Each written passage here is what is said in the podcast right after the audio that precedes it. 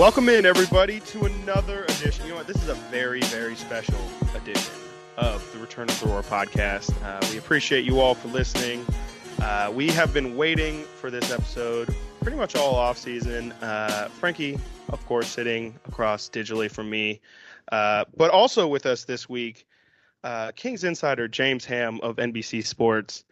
Uh, James, do you miss the Kings apple cider more or the games? Um, I'm gonna say I miss the apple cider more. The right you know, answer. it was such an anomaly, right? It's like we found these these packets of of dry apple cider sitting on the counter that our amazing host who who handled handled all of our food. And I think like most people would just like Cat. that's who it was. Cat is our amazing host. Um, We're like, hey, look, it's powdered apple cider. I wonder if that's any good. And then the first time you have it, you're like, this is the best thing I've ever had. And for some reason, it be- it became a thing, right? Mm-hmm. Yep. Yeah. James put us on. He the halftime apple cider was always a necessary adjustment at halftime. It hit every single game for me. Uh, I don't think Frank ever actually tried it, but I'll- it's like I'll it's try it next liquid season. gold. I'll try it That's- next season. I, I I kept I didn't go against what you guys were telling me, but I just I'm hesitant with ciders, but I maybe I'll maybe I'll become a cider guy this season. Maybe at the California Classic next week they'll have it out for us. I don't know. I'll give it a shot. But Oh man, Ja- I forgot James- Rookie James and- move. it was a Rookie rookie move, rookie that. move, Oh, and That's right.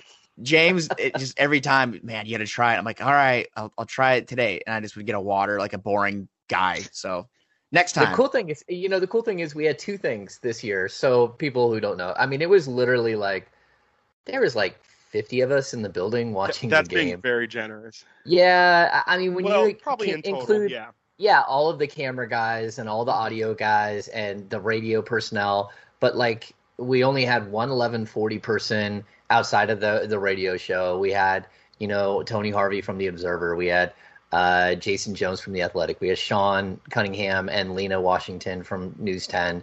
Every once in a while, Channel 40 or every once in a while, Channel uh, 3 people showed up. And then Marshall, uh, that has moved on, uh, I think he moved to Chicago uh, Marshall from News uh, Channel 13, right?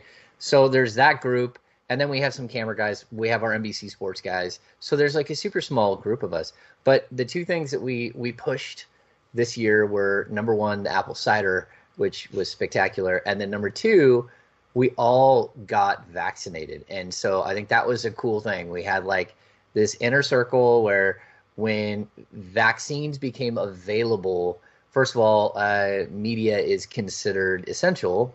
So, you know, because we're on the public. So we, we pushed all of these guys with their media badges, like, let's get vaccinated as soon as possible. Because some of these guys are older, you know, some scorekeepers are in their late 60s, early 70s. Some of the, the audio and, and video guys are, you know, in their, their late 50s and early 60s. And anyway, I thought that was cool. Like, as a group, we had, like, I was sending texts like, hey, this many shots just opened up at Mather Air Force Base.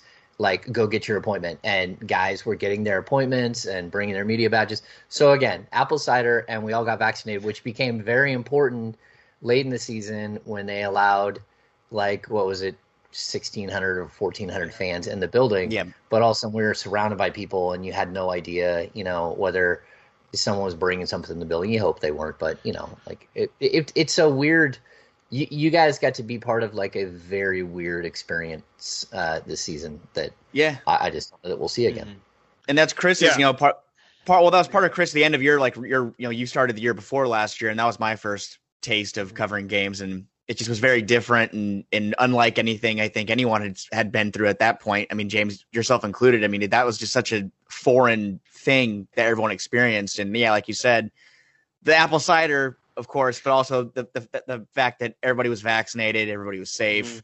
Uh, we were able to enjoy lunches together and and, Yeah. and tell stories. It was a great experience for everyone that that could be there, and uh, and nobody got hurt. Um, so that's something that'll be memorable. And also, I'd like to throw some love to the chocolate chip cookies because Oh, the yeah. chocolate chip cookies at Golden One Center. salted. If anyone's out there and you know what I'm talking about, you know what I'm Yeah. talking about.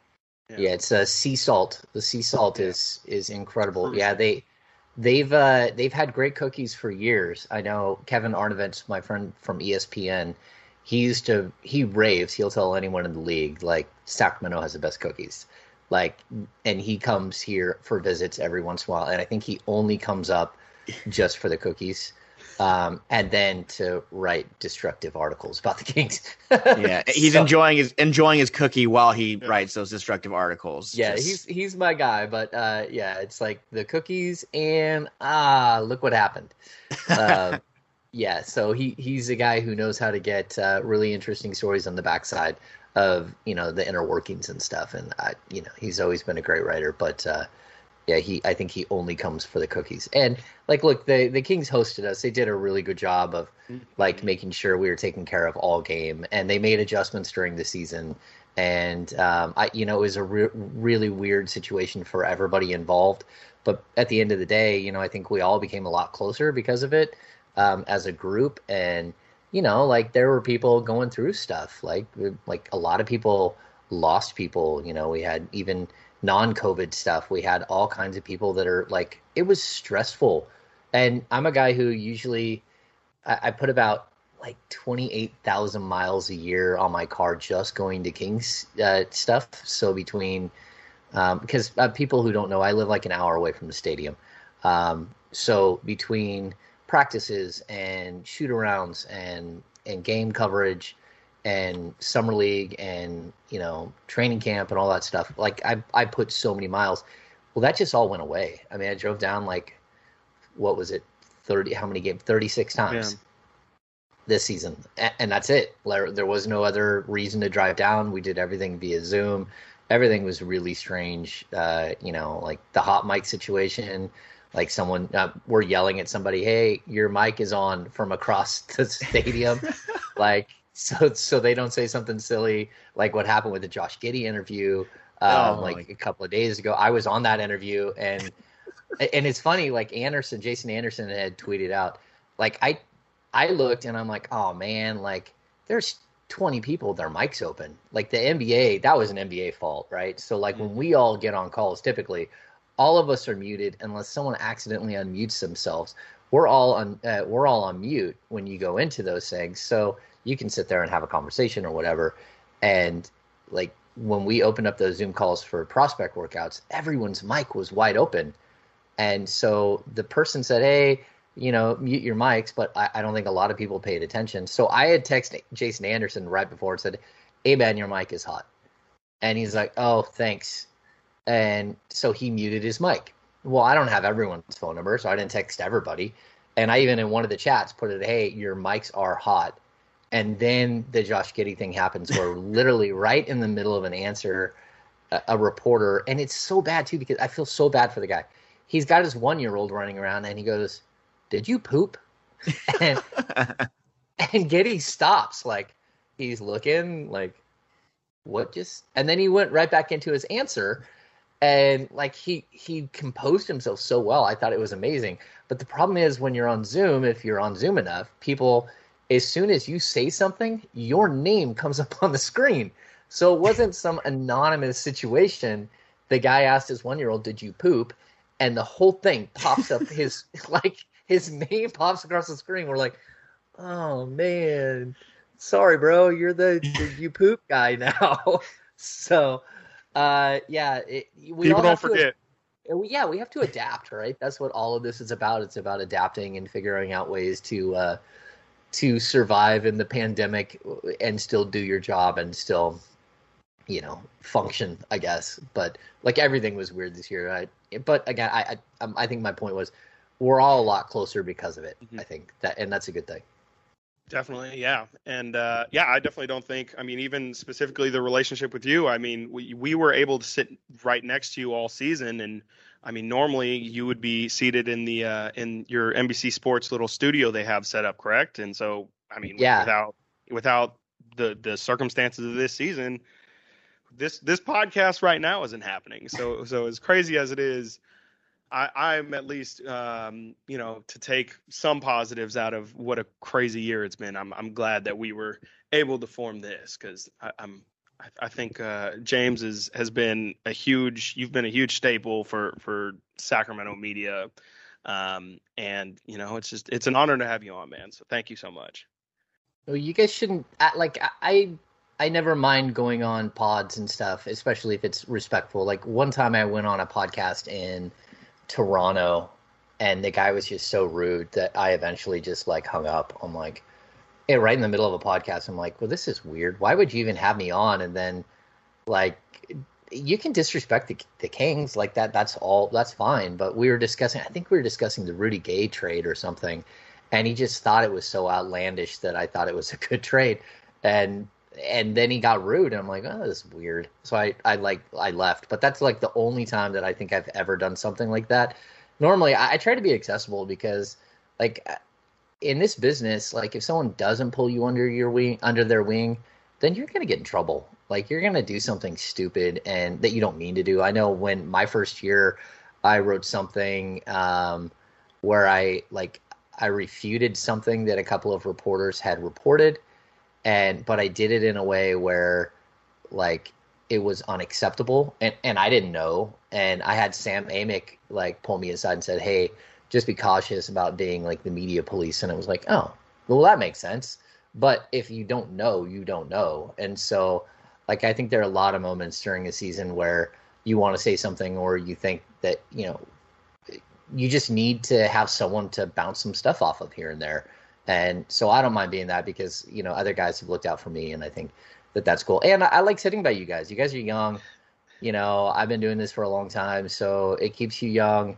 You know, we we weren't able. I mean, we had face masks on the entire time, except for when we ate. We slow rolled popcorn and ate one piece at a yeah. time, right? Uh, but that's, yeah, outside of that, we had to have our face masks on the entire time, and it, it's just like the experience. We're all here to watch basketball, to enjoy what we're doing, but also to experience something. And and so I I hope you guys had a good experience with me hanging out. And you're right, I normally do sit on the set, um, and that's just because my night kind of goes really squirrely early on, and then like the camera guys and all of our marketing team and all that stuff um, there's something that like in when you do TV stuff, they call you the talent, and to me that's like it's it's so offensive. Um, not to me, it's offensive to the people that I work with because they're all extremely talented, and so while like I, I feel like sometimes I'm an out outlier on the the media side because I don't go sit with media all the time. I sit with all of the people that do all of the work on our set and I hang out with them because I think it's disrespectful not to. And so that's why I sit over on the set. It's a really good view. I have my own table that I brought from home that I pop up. Um, you know, Jim Kozimor comes over here and there, whoever is coming up, Jerry Reynolds, whatever. Like we will all sit together. Sometimes they aren't there, sometimes they are, but I'm writing the whole time. And it's more of like what you guys got from me, where I'm just sitting there kind of hanging out right? I, have done this so long, I can write a game story in like 20 minutes uh, between the third and fourth quarters, and then you're just waiting for the final numbers and stuff. So like, there's a flow to it, and then like I, I like being part of like an atmosphere. It's just you know, it's who wants to go sit at a bar by themselves and watch a game? No one. Um, so I like to I like to have friends around me. Yeah, that's really interesting you say that because that's that's definitely what it felt like throughout the year. It's just like we were sitting at a bar. It just so happened to be, you know, with a game right right in front of us, and it was an awesome experience, man. I'm I'm I'm really glad we had it, and you know, no one wants to hear me be all yucky about how much I had. We had a great time with James Ham, but uh, it was for for all those who are wondering if James Ham is legitimately an awesome guy. He is every single drop of it. Um, well, uh, Frank, do you have anything? Do you want to praise James for anything? Do you like his hair? no, uh, I like his I outfit choice. I told him if to, to, to, end the James love. No, I when we when I sat next to him, you know, I I had we've I told him I'd been reading his work and I'd watched him, and uh, I remember when I was going to school in Chico, like in 2013, I I saw him on TV back then, and and I was like, okay, like I saw him in person t- that day, and I'm like, you look exactly the same. Like how like how old are you? And in my head, I thought, you know, not to, I'm like you have to say how old you are, James, but I thought like, I'm 27, and I thought maybe he was like a couple years older than me, like maybe 31. And and James isn't ancient by any means at all, but he's he's older than than 30 27. thir- than 27 31 but i told him that you age very you age well man like Wow. let me get the let me get the skincare routine so yeah, I'll say this. Um, two things. Number one, I, I've been married for 22 years, and I just had my oldest just graduated from high school and was about to start college. Um, so I am older than I look. It's it whatever it is. I, you know, I I don't even really. Well, I mean, I do take care of myself because I have such pasty skin that I have to wear sunscreen everywhere and stuff. Um, I, I don't. It is. I'm just lucky that for some reason I don't age like a normal person. Um, eventually I will, and it'll all happen overnight, and everyone will be like, "Man, he's old." Um, but yeah, I, I am considerably older than both of you guys. Um, but then the other thing I'll say about you, Frankie, um, like what do they say? Like uh, imitation is the highest form of flattery yeah yeah um, like I, when you do this job and you're tweeting, you're live tweeting games and stuff, and you're writing stuff, you really are doing it out into space, right? Like I have no idea. I mean, I have I can look at metrics and see who's how many people are reading my my articles or how many people do this or that, or, um, but you really have no idea. Um, but what I found early in the season, it was jarring to me realistically because you know when we first meet like I start following you guys on Twitter. Not to be disrespectful that I didn't follow you before. it's just I didn't know you guys. So Yep. and when you follow on, someone on Twitter, now I see all of your tweets, but you also have the ability to DM me and stuff like that. So I don't do that a lot. Just like I don't allow people to be friends with me on my personal Facebook page. Um, people get pissed about that. I think that I just leave them in my queue, but I don't let Kings fans be uh, friends on my personal Facebook page. I have a work one. Back to Frankie specifically. Once I started following you, I I had no idea that there were people who tweeted exactly like me. And so like but again, I, it's one of those things where you have sat there and I, I'll say this too. I do uh, like when when I think of basketball, a lot of times when I think of watching a Kings game, I think about it with people's voices in my head. So, like when I was young, I would listen to Gary Gerould call the game on the radio, and there was nothing more descriptive than someone saying, uh, "The Kings are moving from left to right on your dial." So the old dial on your radio, uh, from left to right, you could actually tell which way the Kings were going up and down the court. And then Grant Napear's calls for so many years I listened to, and so you pick up some of their mannerisms when you're writing, some of the things that you you think about the game when you're writing it in that way.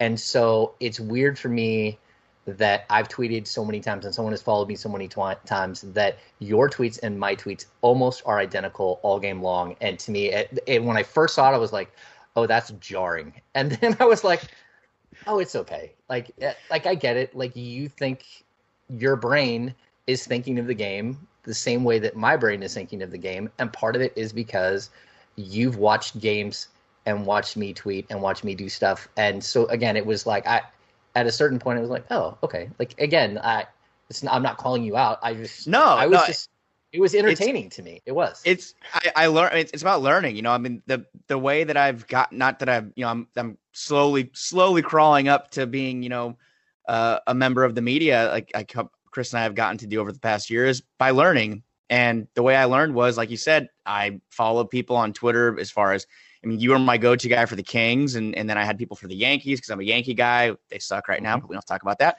Uh, but no i mean and, and you set such a good example over the years and and on your Twitter presence, your writing presence, and your television presence. That, I mean, a guy like me who all I ever wanted to do was was have a job where I get to watch the Kings and write about the Kings and talk about them like we are today. And um, it's it's been something I've had to look to guys like you for, and and and the Sean Cunninghams and Jason Jones and and everybody else that's kind of paved the way for for us younger guys. And and um, yeah, so sometimes it does come off. I come off a little little hammy, a little James Hammy. there you go. Uh, but uh, you know, over time, I'll hopefully forge my own voice, and I've I've tried to do that a little bit. And um, when maybe when the games are a little more uh, enjoyable and fans aren't so angry and go after the media members because they want to have a place to to vent. Uh, you know things will be a little easier to to find that voice when things are are happy. But no, James, definitely, man. It, it's it was kind of funny watching like when things would happen during a game. We both would kind of tweet something at the same time, almost word for word. Word for word, uh, maybe one word different, but most of the time word mm-hmm. for word. Like, oh yeah, we just did that again. Yeah, and James would look over at me and be like, "We just did the same thing I did." I'm like, "I didn't see yours yet. Like, I didn't see it." But well, a lot of time you were before me. You mm-hmm. were faster than me because yeah. you guys grew up, you know, texting so fast. Like it's part of your lifestyle. Like I didn't like when I grew up, we didn't have cell phones. Uh, we did, but they were in suitcases uh, and, only like eight people had them, and it was like twelve dollars a minute to make a call. So, like you know, maybe we had pagers and stuff like that. But but either way, you you are very quick at it, and it, it was just for me, it was it was funny to watch. It was like, hey, look at that, he just tweeted the exact same thing, and, and a lot of times I would like you tweet, and I would see it pop up, and I'm like, all right, back, back, back, back, back, and I would change my tweet because I'm like, you already said Likewise. it likewise. Yeah, likewise. Yeah, that's funny. Anyway, let's talk basketball, right? Yeah, yeah. It out. It is. It like like when you go away from the season, it, it really does feel like school, where like you had your yep. friends all year long, and then you leave, and then you know you come back at like three months later, and it's like, hey, look, you you grew four inches.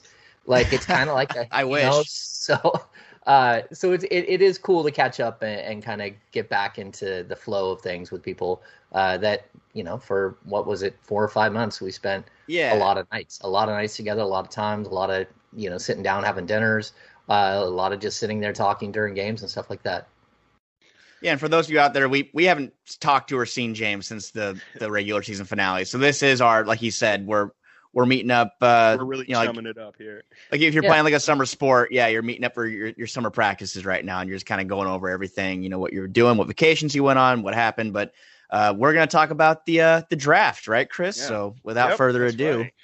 Yeah, the, the, the new league year is almost starting. It's uh it's right around the corner.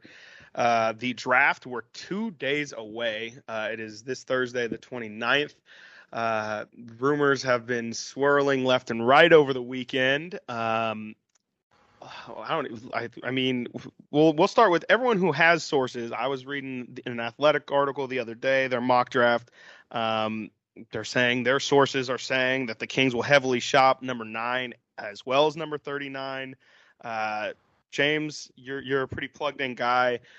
Uh, what? Give me like a percent chance you think the Kings actually end up retaining um, the pick on uh, come Thursday.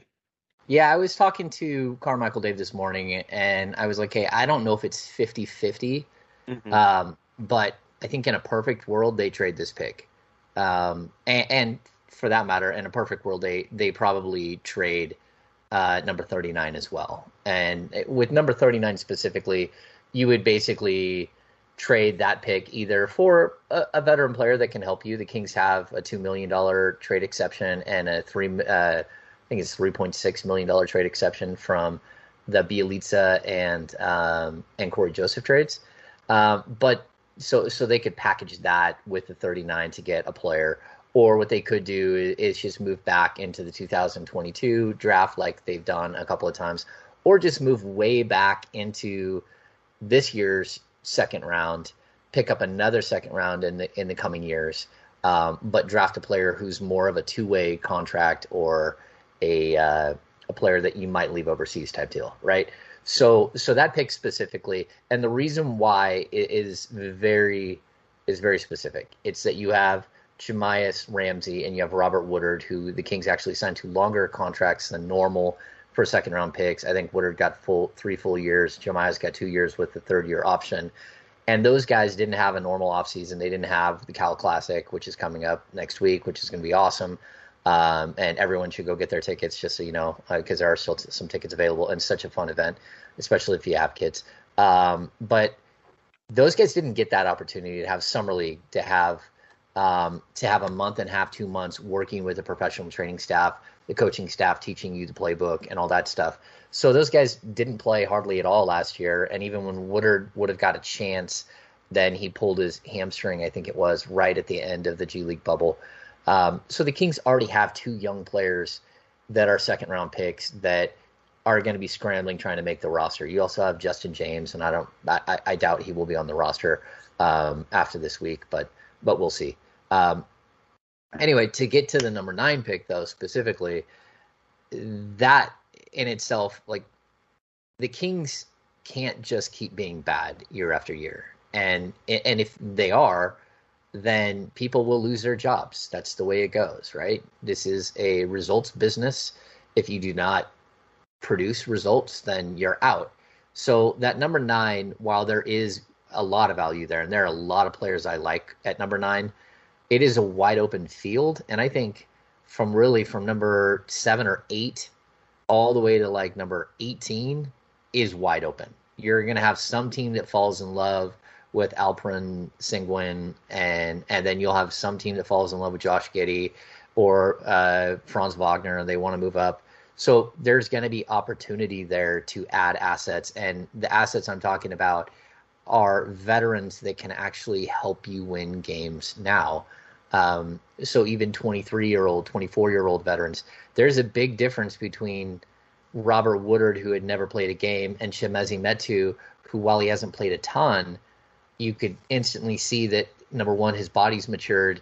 He's but he also understands the game better. Like even the the couple of years of experience that he has playing in the G League, playing for the Spurs, going through training camps and all that stuff, there's just a huge difference in the maturation of a player. And so I think 50-50 is probably it, it takes two to tango. That's the only reason that that pick has isn't already gone. It's that you have to have a trade partner and you have to get value. And so I think if the Kings get uh, have the right trade partner and get the right value, then that pick is gone. If that makes sense.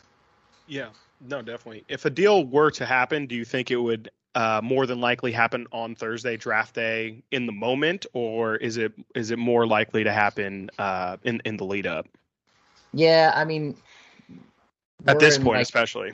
Yeah, we're in like the 72 hour window, right? So mm-hmm. like anything can happen at any time, which is what we learned, you know, mm-hmm. when the when the big deal for uh, Valanciunas and Steven Adams and Eric Bledsoe happened the other day. Um, you know, the, these deals they pop up out of nowhere and they happen, or they don't.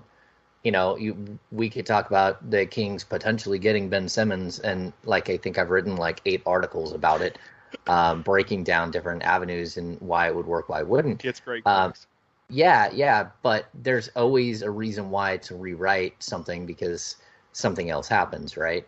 Um, we have like a larger idea of what the 76ers are looking for. And, you know, basically, 76ers have a, a house that they believe is worth $35 million, and, and no one wants to pay $35 million for it.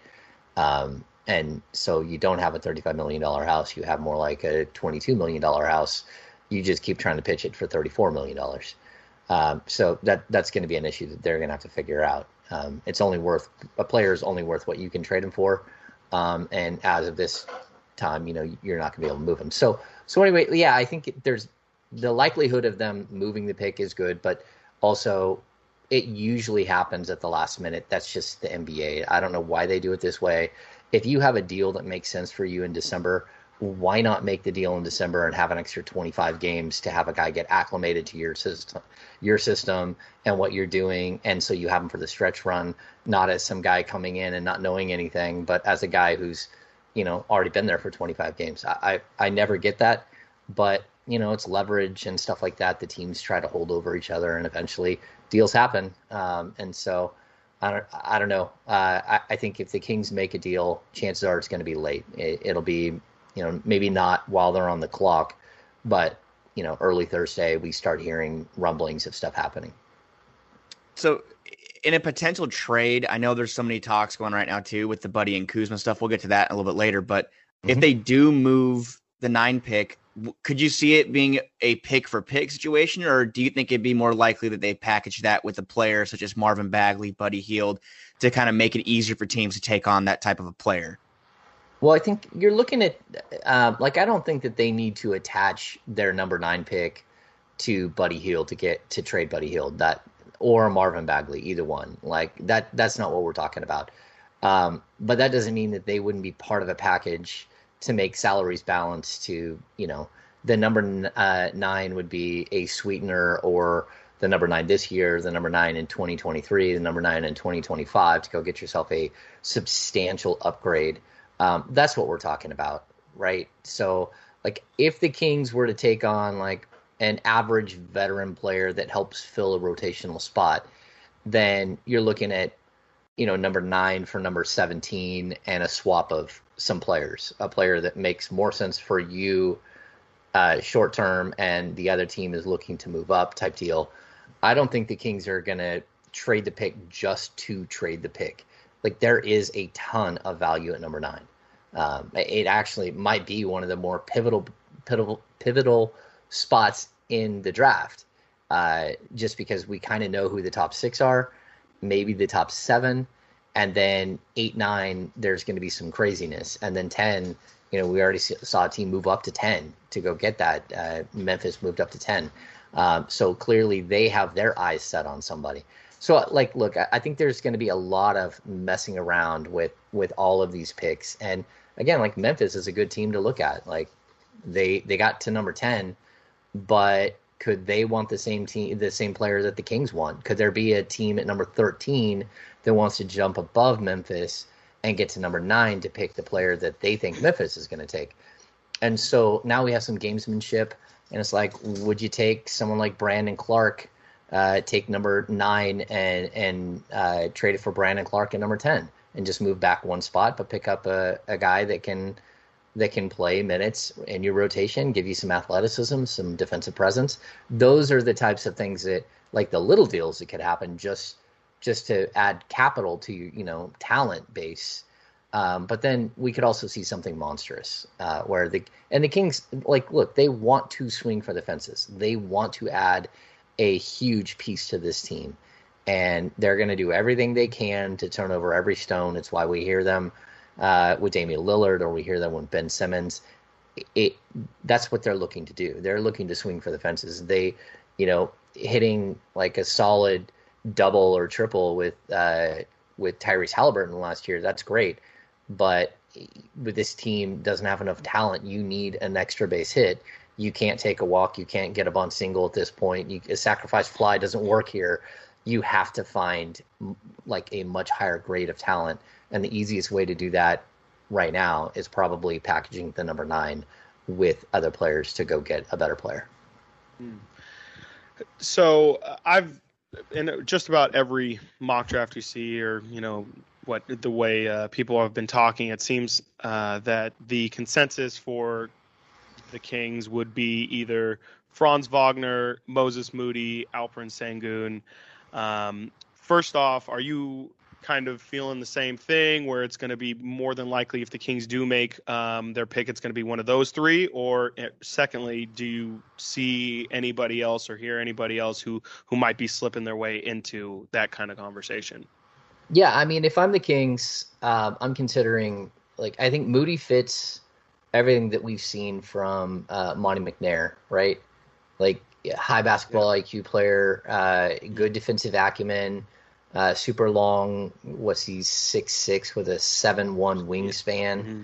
Um, you know, a guy that can shoot the three ball, and especially the good thing about him is he's played off the ball quite a bit, but he was also the focal point as a freshman um, if you if he's no longer a focal point, if he's a third option, fourth option in an offense, he's going to get much cleaner looks than what he got at Arkansas. And so I expect all of his shooting percentages to jump up. I think what he shoot like 36% from three. I expect him to, to be more like a 38 to 40% three point shooter at the next level. So what you're looking at is a three and D guy. He makes a ton of sense.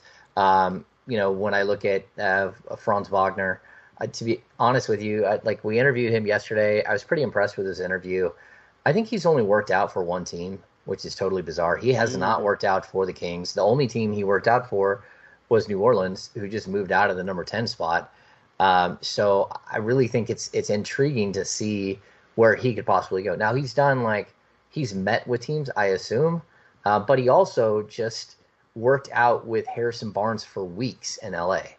So we have that connection. So I like I like Wagner, but he also said, "Hey, I'm I'm almost six eleven. Um, you know, and so that lends me to think, okay, he's not super athletic. He does have some decent length. Um, I think he's a plus three like height to wingspan guy. So if he's almost six eleven, then he might almost have like a seven foot two wingspan. That's not bad. Um, and he's got a high IQ, high defensive acumen. Um, and, and for me, like he makes some sense. He did not shoot the ball very well at all. He's not very mm-hmm. creative with his shot. Um, he is a better passer than Moody. So so like he's a guy that like makes some sense. But to me, I also will say this: I think he projects as a stretch four, not as as an NBA wing long mm-hmm. term. Mm. Like you can say right now he's an NBA three, but two years from now, three years from now, when he starts to fill out and become a grown man, mm-hmm. like I just I don't see it. I think he's more of a stretch four. So yes, uh, and then Sengun, I, I don't really see that. I, like I'm confused by him. Um, yeah, he tore up the Turkish league, and you have to like give him props for that. But I just I don't know how that translates at all. At all. I mean, he's a he says he's six ten, but you know that that could mean he's six eight and a half with without shoes. Um, he says he has a six eleven wingspan. That's not a good wingspan to height ratio.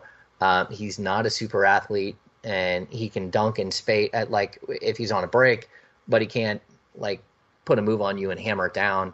Um, so I, am concerned about how he makes it, how he transitions to the NBA. Uh, and someone said, "Oh, he's the next Hedo," and I'm like, I, I don't see Hedo at all. Hedo at all. Uh, like not at all. Like what, what I see is if you're going to compare him to Turkish guys, Mehmet Okur. That's who he. But Mehmet Okur worked in the late night, well, the 2000s, would he work now? And I don't know. I don't know the answer to that. It's a different game. Um, so I'm not sure that he makes sense. The one guy that I love, which I, have brought it before, but is Josh Giddey. Uh, I think Giddey is his ability to go in. I would put him at small forward to go in, grab a rebound, and instantly initiate the break with an outlet pass. That is super intriguing to me. He's a very good rebounder. He averaged seven and a half rebounds, seven and a half assists per game. He stuffs the, the stat sheet. To me, he's like a bigger Ricky Rubio. Uh, he's a guy that might be able to become something, you know, like a Joe Ingles or, you know, there are a lot of players you can compare him to. But for me, I, I just like his skill set with the Kings. Now, he doesn't, he's not a great defensive player, so that's going to be an issue because the Kings are, you know, historically bad on that end of the court. But if you're going to take the ball out of the basket all the time and, you know, have De'Aaron Fox, you know, sprinting, but from the backcourt, that's one thing. But if you could have somebody, even like a Kevin Love type guy who grabs a rebound and instantly hits Halliburton and Fox at half court running down the court, now we have a speed team that, you know, makes sense. So I, I don't know if I answered that, but yeah, that would be the only other guy I'd, mm-hmm. i totally pencil in. Like Kai Jones is too raw. There there are plenty of guys there at number nine that that make sense for certain teams even like a Keon Johnson would make sense for certain teams, but with the Kings and their person personnel and what they hope to do next season, I think it's a little different.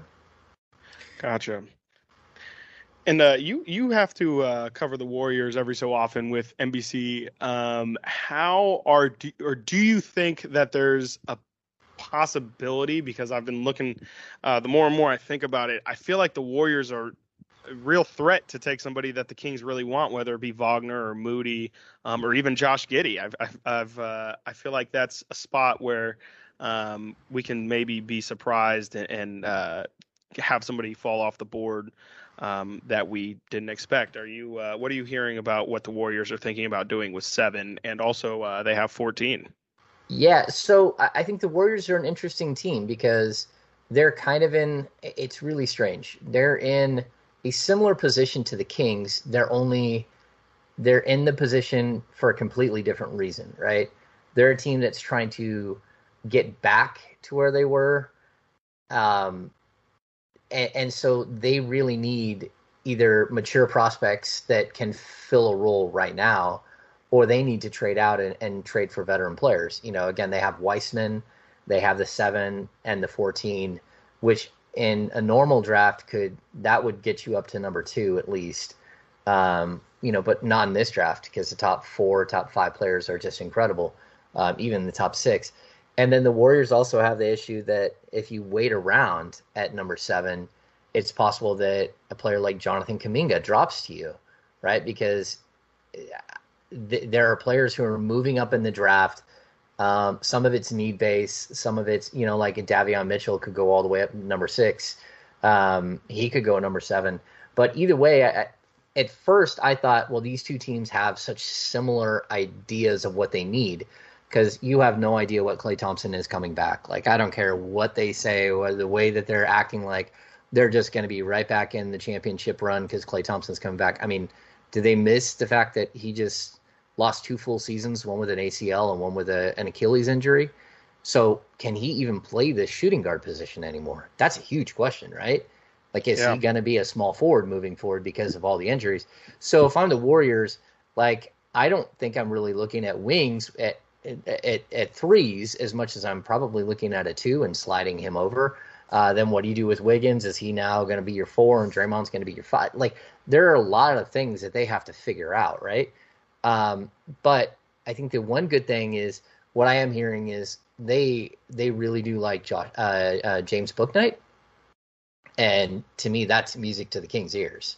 Any team above the Kings that wants to take a guard pushes somebody else down to the Kings. So is there a chance that Kuminga falls to nine? Heck yeah, there is there's totally a chance. I mean, if you get to, if, if somehow he gets past number six, if if somehow Sengun goes number six, and, and then the Warriors are number seven, they take Bouknight, and then at number eight, you know, you got Keon Johnson or or uh, Orlando falls in love with with Davion Mitchell.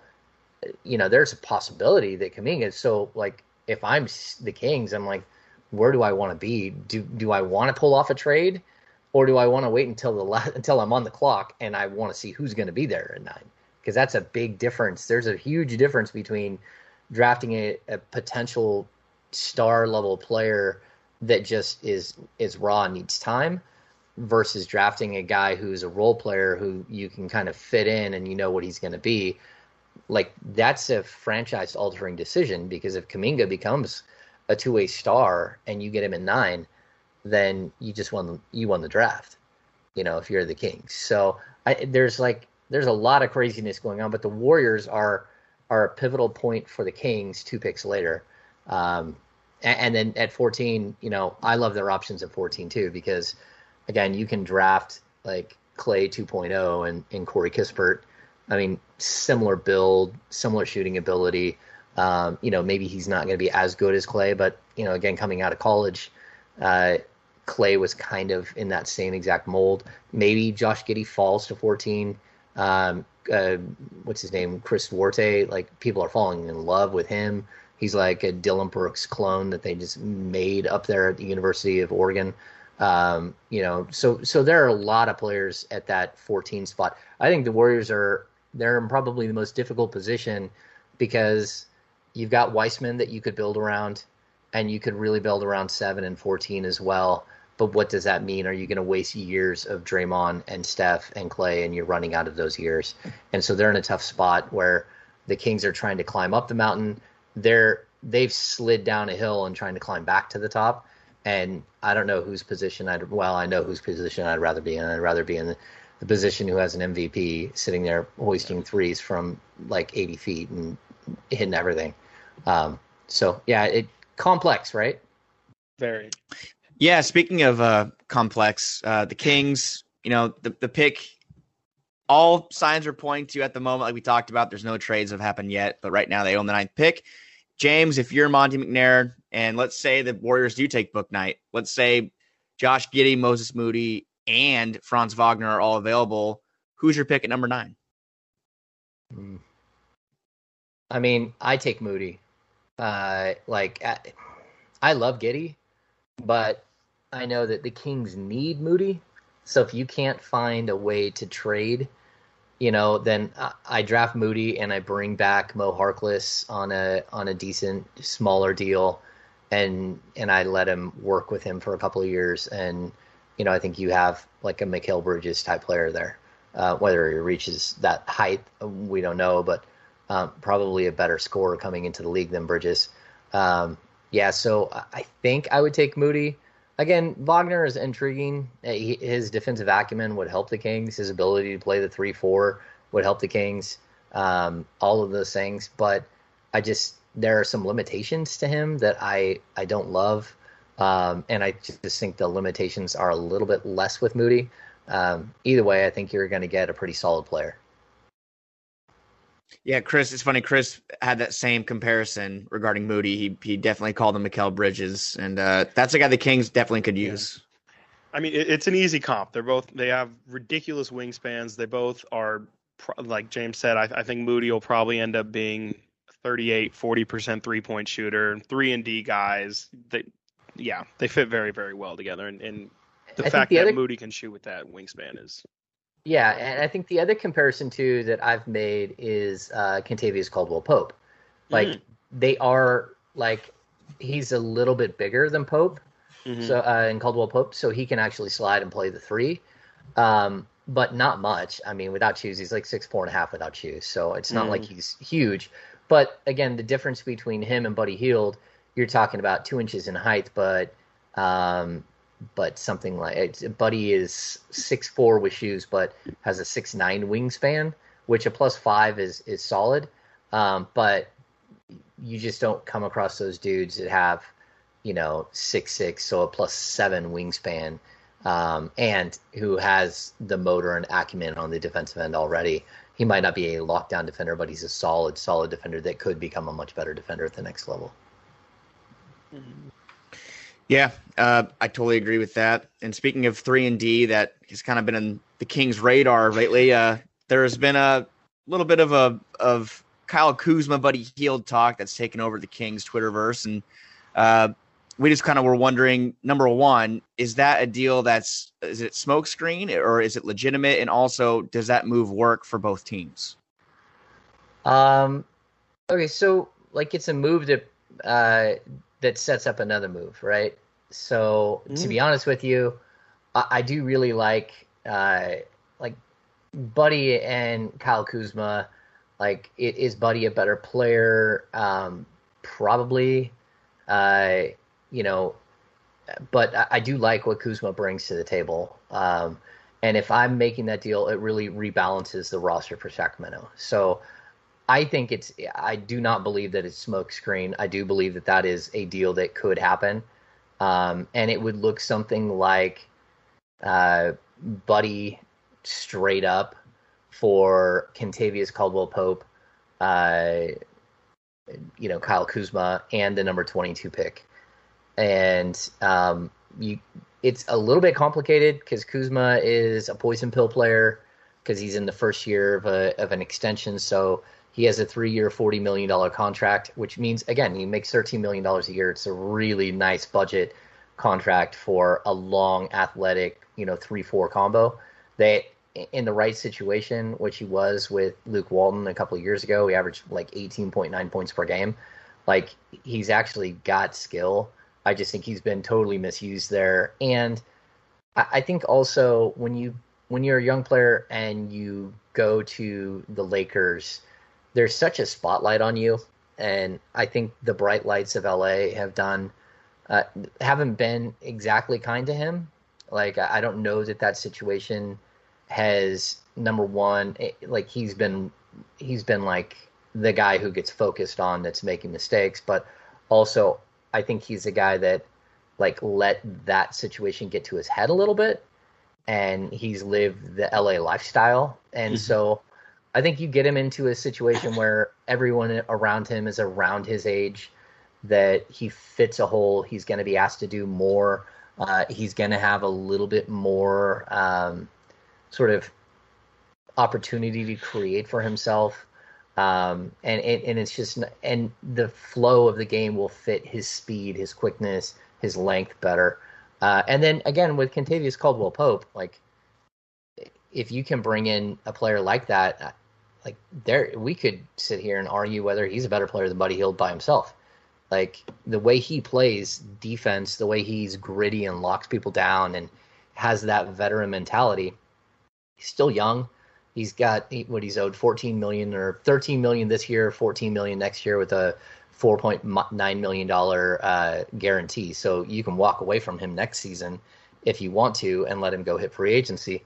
Um, I just think that that deal adds two really solid rotational pieces and gives you likely the number 22 pick and it rebalances your roster. Uh, the one downfall is if you do that deal between Kentavious Caldwell Pope and like like they make basically twenty six million dollars this year. Buddy makes twenty three, so you lose three million dollars in cap space. Uh, you take on the number twenty two, which is again around two million bucks. So you're saving the Lakers roughly five million dollars this season. Um, but that five million bucks will come back and hurt you because it, it's just even less money that you can offer to uh, Richaun Holmes. So if you're going to make that deal, does it cost you Holmes? And that's always that's where I mean, like it's it's a deal that sets up another deal. If you make that deal, clearly you now have a, a power forward. Um, you can switch him and Harrison Barnes, and they you can choose who they're who's a three and who's a four. It doesn't really matter. They're switchable, um, but it sets up a situation where now you can do something with Marvin Bagley and move off of that $11 million. And hopefully that would create the type of cap space that you could go out and sign Holmes. So, in a perfect world, I think you would have that deal in place, but not done because Lakers can't trade their pick anyways, right? The number 20, mm-hmm. they cannot trade the number 22 pick because of the Stepien rule. They've already traded so many of their picks out in front of this but once you draft a player, you can trade the player, not the pick. So there's going to be a gap here where even if the Kings make that trade, chances are the trade would not go through until August sometime. And in the meantime, you would be able to make other moves with guys like Marvin, clear up cap space, and then when you take on that extra five million bucks in, in salary, it would be at a point where uh, you've already made your other moves, your other substantial moves to bolster your roster. And so, so anyway, I like it, it's again these things they aren't just as simple as this player, this player. I mean, it there's a lot of complexities to salary cap and like the ripple effect that you would have on a team when you do make a, a move to rebalance a roster like that. Mm. Do you foresee the Kings having any? I mean, not necessarily because they still have a full offseason to address the issue, but if they were to move on from Buddy Hield, um, that to me creates a, a very large gap in the shooting department. I don't know if the Kings would even have 12 three point attempts uh, per game if, if Buddy weren't playing. Um, do you think that they maybe look for a shooter and replace? I mean, that the uh, KCP kind of role or um, something like that. Yeah, I mean, look, if you're going to move off Buddy Hield, you are going to have to make sure that you're bolstering your shooting. Now, again, how do you do that? I think the key with the Kings specifically is um, Kuzma is actually a he can actually. He'll put him up if you want him to. yeah, he will, and I mean he he's shot. Yeah. He's had seasons where he shot. What I think even last year, what he shoot like thirty six percent. That's fine. I mean that's mm-hmm. not bad, especially if he's in the corner and he shoot. He's probably going to shoot a higher percentage in the corner. Uh, the Kings' offensive style would be slightly different. Um, but again, you Kentavious Caldwell Pope would bring shooting. Um, I, I, think that we all look at Tyrese Halliburton and we understand that he has plenty more that he can offer. So he averaged, you know, what close to 13 points a game this last season, but there's potential for him to go well above that, mm-hmm. right? So, so that is kind of what I would look at. Like you're gonna get the extra three point attempts. You're just gonna have to get them from uh, from four players or three players as opposed to one guy averaging 10 three point attempts a game. Um, and like uh, like Buddy became this last season, he became more of a three point specialist, just mm-hmm. shooting the three ball. Like his usage went down. Um, you know, a lot of his his stats kind of say, okay, he finally figured out that this is who he should be. But the fact is, he still doesn't get to the free throw line. You know, he still doesn't do some of the things that uh, that you would hope he would do. He, he can't even draw a foul on a three point shot. You know, everyone's flying over the top and, and, getting a hand on top of him. All he has to do, do is take a half step back in, in his shooting motion, and he'll draw, you know, a foul every every game, every second game, and then teams would stop doing that. But mm-hmm. if he mm-hmm. can't make an adjustment on the fly, then you know, teams are going to keep doing what they're doing, and that that's on him. So, yeah. uh, so again, like I think you can get, let's say Tyrese Halliburton gets an extra two three point attempts per game, and so that means he's going to average an extra three something, you know, three points per game, basically. Uh, but go around the horn, Kuzma can give you more than what you had from uh, a guy like you know Mo, Mo Harkless last year, who really struggled with this three point shot after he came on board. Um, if you do draft a guy like Moses Moody, you're going to get more from that. If or if you do Franz Wagner, you're going to get a you know four four or five threes a game from all of these players that you would be filling in spots. So I just think it would be more of a dispersed, you know, three point attempts as opposed to one guy having to carry the load. Nothing wrong with that either. Nothing yeah. wrong with sharing the wealth. No, especially I mean, coming off. Yeah. No, especially coming. Sorry, Chris, is coming off a year where Buddy was a little more streaky than he has been in past years. I mean, he mm-hmm. he shot thirty nine percent from three point line. That that's great, but for Buddy standards, it's not really because that's the lowest mark he had in in three seasons. So um, it just it isn't really the right system for Buddy, in, in my opinion. I think going to the Lakers where he's just going to literally be on the perimeter letting LeBron and AD work and they'll be able to feed him. That has to be an enticing possibility for the Lakers. Whereas the Kings, they need wings. And Harrison Barnes, he's 29. He's two years left on his deal. We know the team could possibly even move him this offseason if the right deal presents itself. So, like you said, Tyrese Halliburton is a very, very pleasable option right there because he is a guy who can do more than just shoot the ball. So yeah. I, I, I definitely can see that that deal working out for both sides. And um, that kind of brings me to my next question, which is where another need the Kings need to address is is the forward center spot. Uh, Marvin Bagley. Marvin Bagley is a guy that seems like he's been the talk of, of Sacramento for, well, not just this offseason, but the past two, three years. Uh, Adrian Wojnarowski just said this week that he sees a new home on the horizon. I'm assuming he's not talking about real estate. I'm assuming he's talking about a team. So mm-hmm. I'm just wondering with you, James, might be kind of a dumb question, but do you see the Kings moving Marvin Bagley this offseason? I mean, like, look, I, I thought that they were going to move him for sure uh, coming out of, you know, the injury really kind of like set the stage for my opinion on it. And I was very open about it. Like, look, I don't think Marvin Bagley will be back again this season. But I'll say this at this point, Richaun Holmes isn't under contract. And for that matter, if you need to clear out some cap space to to make a bigger play for Richaun Holmes. Um, you know, you have Chimezie Metu and and Damian Jones, right, under contract, but they're non-guaranteed contracts that they can be waived, and then you can come back and re-sign them afterwards. But realistically, they're players that you technically can waive, right? Uh, so because number one, they haven't solidified themselves their place in the league, and and number two, they're they're sort of low uh, low level contracts. So that means that as of right now, like the Kings have Marvin Bagley as as their only power forward center option. That's all they have. So we can talk about the potential for them to do this or that, but at the end of the day, until they're able to either sign Richaun Holmes or they're able to get somebody via trade, you know, they just they didn't get in on the like the Steven Adams sweepstakes. Um, and I think that deal in itself that really kind of that took a big time option off the table for the Kings, where you know you could have gone out and for a budget and maybe even got picks back like what Memphis did, you could have gone out and got a player like that um, and filled the hole that Richaun Holmes would would leave if he does you know sign somewhere else in free agency.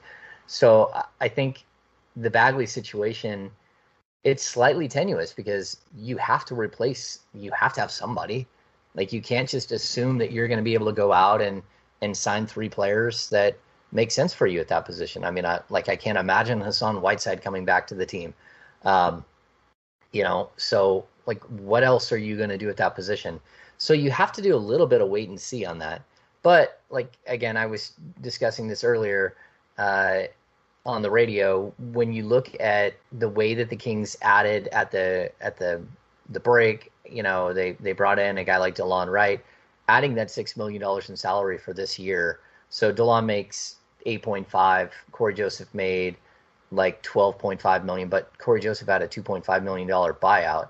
So you could have just walked away from his contract. So there's a six million dollar addition there that you threw on your salary cap into Delon Wright. Well, that hurts the Kings' chances to re-sign Richaun Holmes. But I also know that Monte's a smart guy and that he clearly has gone out and had conversations with Richaun Holmes' agent beforehand. He knew what they were going to be looking for this summer. So they didn't trade him, and they didn't trade him with as much knowledge as anybody could have about his situation. So they knew their own cap space situation. They knew players that they could move on, whether it's again Delon, they could trade Delon and clear up 8.5 million. They could trade a Marvin Bagley and clear up 11.3 million. So you have these other options, right? But like Monte had an entire list of ways that he could bring Holmes back. And if he didn't, that would be crazy. Like if you don't have a way to bring him back. So Mar- Marvin is is typically he's the easiest way to do it because he's the largest salary cap spot that you could clear out, and I think you can actually get something for him. Um, but you know, again, like all of these moves, we talk about. You know, people want to bag on Marvin, say you know he's he's a bust. He's not a bust. He's a player who's been injured. But then on top of that, I mean, Marvin still averaged like 14 points and seven and a half rebounds a game last year. It's not like he gave you nothing. It, was he good on the defensive end? No, he can get a lot better. You hope, um, but at the same time, like you have to be able to replace all of these things. We can't just say, "Hey, how do you replace a three point shooting if Buddy Hield's gone?"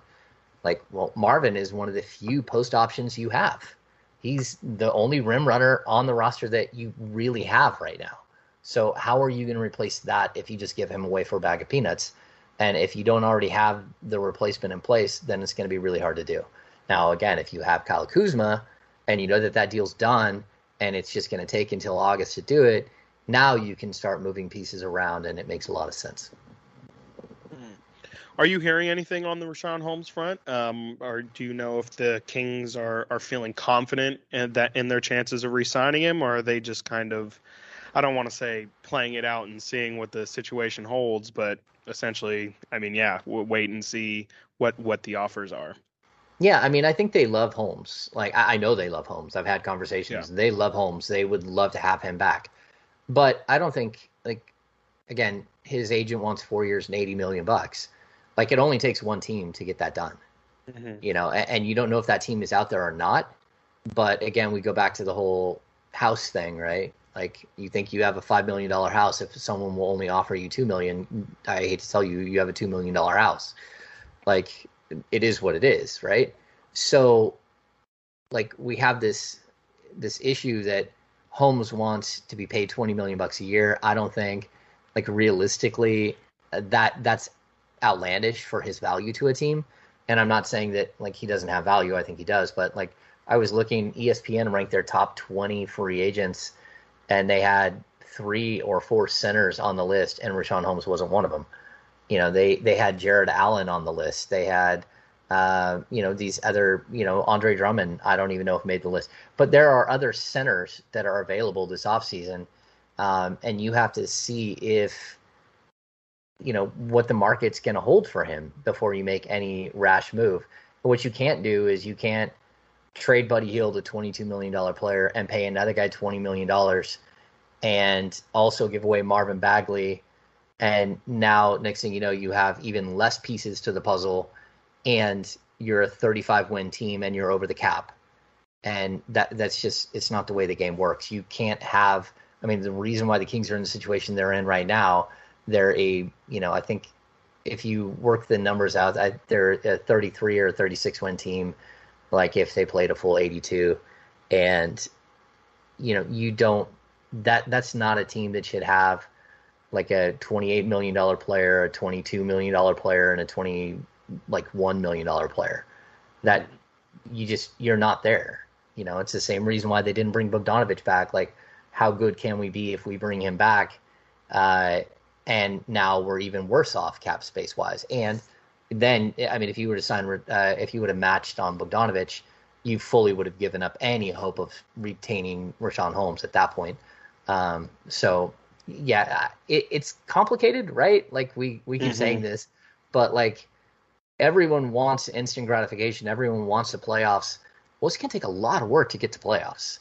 Like it's gonna take a lot of work to add the pieces to get there, and it can't just be a look.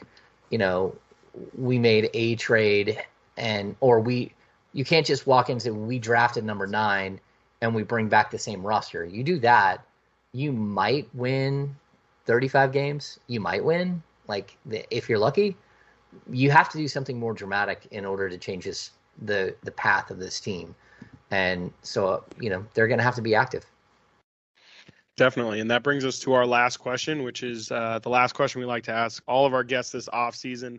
Um, we've been asking everyone, Jason Ross, Bryant West last week, Brendan Nunez, uh, what is your one off-season, your bold off-season prediction? You've said, you know, the Kings will look to to potentially add a lot of uh, talent to the roster. That could definitely be someone. Um, I don't, I don't want to answer for you, but but what's your what's your one uh, big off-season prediction? I mean, I, my big off-season prediction is that we're gonna see like a I mean, if we look at their their rotation from last year, I, I don't even know how many players they ha- they have that are actually, you know, realistic rotational players. Like you you guys have known, I talked to you guys about this. Like they walk into last season with Daquan Jeffries, Justin James, uh, Jahmi'us Ramsey, Robert Woodard as four players who are undrafted or second round picks in the last two drafts as part of their 15 man roster. So we're all the way down to 11 players. And then let's throw in Jabari Parker. Now we're down to 10 players who are, are you know, maybe rotational players. Of those, one is Hassan Whiteside, which doesn't fit this team at all. and one is Nemanja Bjelica, who was pissed and didn't want to be there um, because he lost his starting job. And so now we're down to eight. Oh, and, uh, and of the eight, one of them is Tyrese Halliburton, who we have no idea who he is walking into the season. So now we're down to seven. And then one of those is Cory Joseph, which again, I love Cory. He's a great dude. Uh, and he looked great in, in Detroit, yeah. but didn't fit the style of play. So now we're down to six players walking into the season that you are comfortable with, right? Well, you can't do that again. Also, you one just, of those is Marvin Bagley, who say what well, you will, but you just can't rely on. You can't rely on because you're right. He played 13 games this season before. Like so, so again, like how many players did Luke Walton have? And that's where I always like people want to harp on Luke, and it's like, okay, man, do you get that? First of all, his first season, 72 game season because of COVID. Marvin Bagley breaks his thumb in the first game of the season. In the last three minutes, he gets karate chopped by Kelly Oubre. Down 30. Miss, yeah, misses 22 games or whatever it was. Then De'Aaron Fox, right before game 10, rolls his ankle and I mean, a grade three sprain and somehow comes back in 17 games or whatever it was. Um, so basically, you had all of that happen. You're right back in it. You're you're right in it. You you have the easiest schedule. You're up against a team that has the worst schedule. You have every opportunity to track them down. You play them a couple of times. You know, all of these things are leading to a potential for you to snap your your at that point what was it 14 year playoff streak uh, or 13 year playoff streak, and then a global pandemic hits. Four of your players get COVID, you know, like leading up to the bubble. Like that team is shot. They get to the bubble, they lose their first game, and it's over, right? So, like, I can't judge a coach on a season where again you lose your starting point guard and your starting power forward and you replace two of the fastest well the fastest point guard and one of the fastest power forwards in the league with the slowest point guard and the slowest power forward in the league and then expect you to still run an up tempo style. That that doesn't work right? Like so there are so many things that were stacked up against luke um, in that first year. And then i don't even think you can you look at this last year we just talked about it they're down to like maybe five rotational players, six rotational players. So I think the bold move that I, I, would say, like again, to get back to your question, is you have to be 10 deep, 11 deep, 12 deep. And like you can have Jahmi'us Ramsey and Robert Woodard on your roster, that's fine.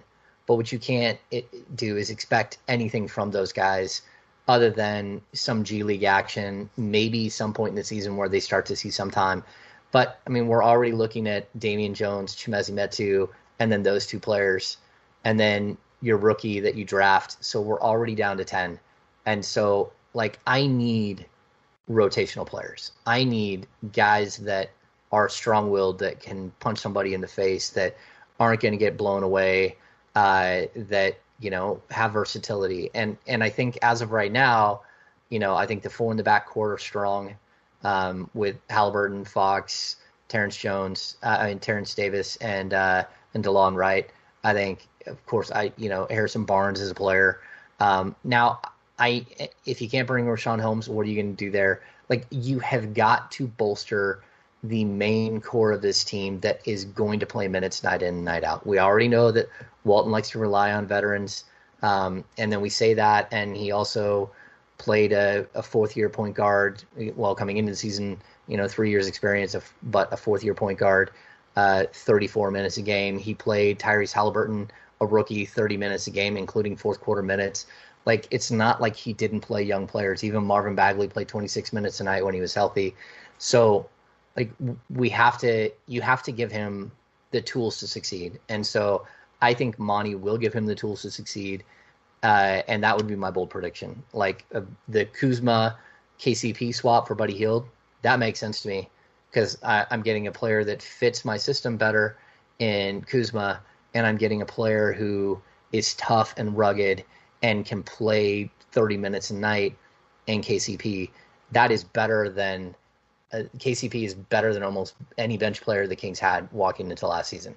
He might even be better than any bench player they had walking into last season. And you have to do more of that. I need a Mo Harkless back. I, I need a Richaun Holmes back, but I also need an Alex Len backing him up or someone backing him up, even if it's Damian Jones. I need two deep at every position, three deep at some positions. I need depth. And if you do the same thing that we saw last season, number one, Luke won't survive the season. And what does that mean for Monte? Because are you going to let that guy hire his own new coach without knowing if he's going to be there long term? You know, we keep going through the same exact cycle, right? At some point, you have to like land on a group of people to run your team, to run the basketball side, to run the business side. You have to land on a group of people. You have to empower them. You have to give them enough time to succeed. And so they also have to show they can do that.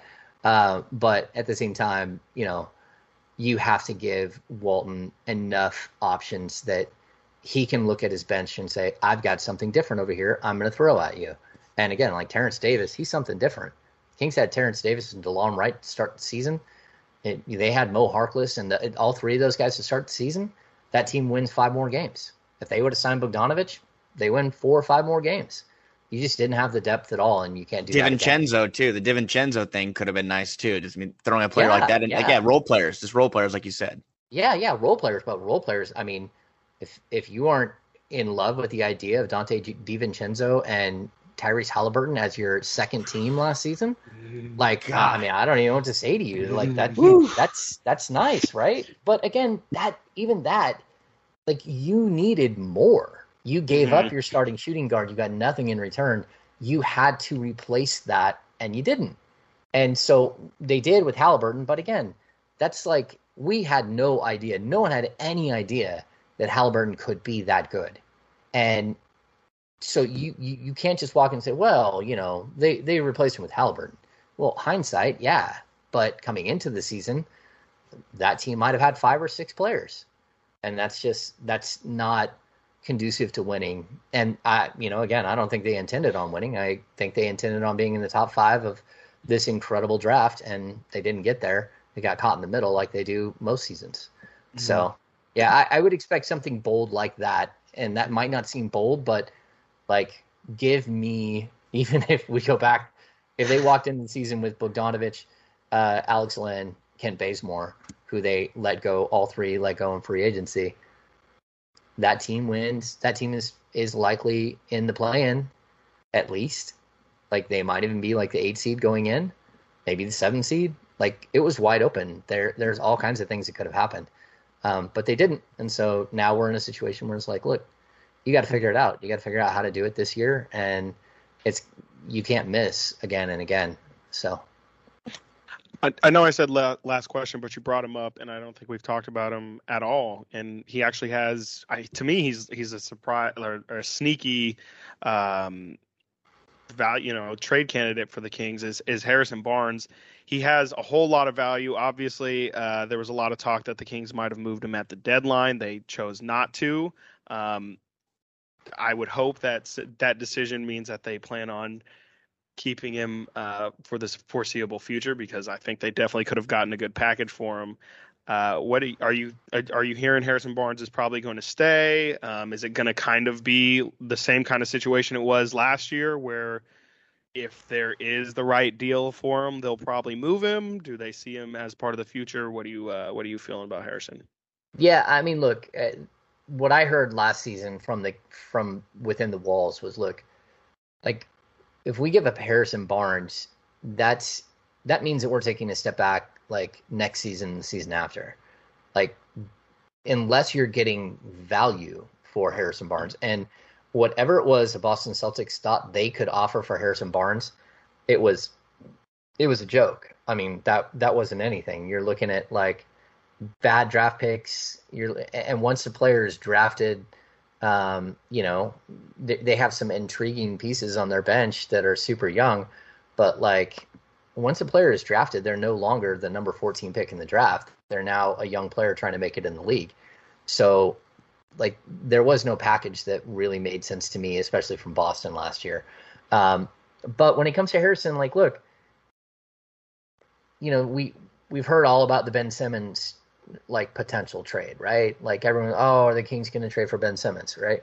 Well, in order to trade for Ben Simmons, like the first thing the Kings offered was a package including Buddy Hield, right? And of course the 76ers countered back with a we want De'Aaron Fox and like click the the Kings hung up the phone. Like I mean, we can argue this all day, but like in my opinion, like the player arc of De'Aaron Fox is going like this, and the player arc of Ben Simmons went like this, and then is plateaued or gone down, and then he melted down in the playoffs. Your coach called him out your star big man called him out. Your veteran and Danny Green literally backed over him with the bus. And then we have reports now that he won't even communicate with you.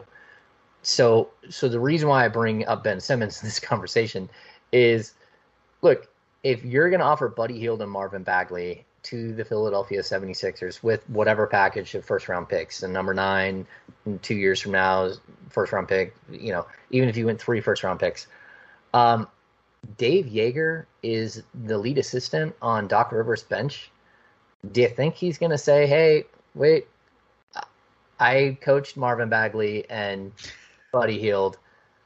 You, you think he's going to be okay with those two as like part of the package?"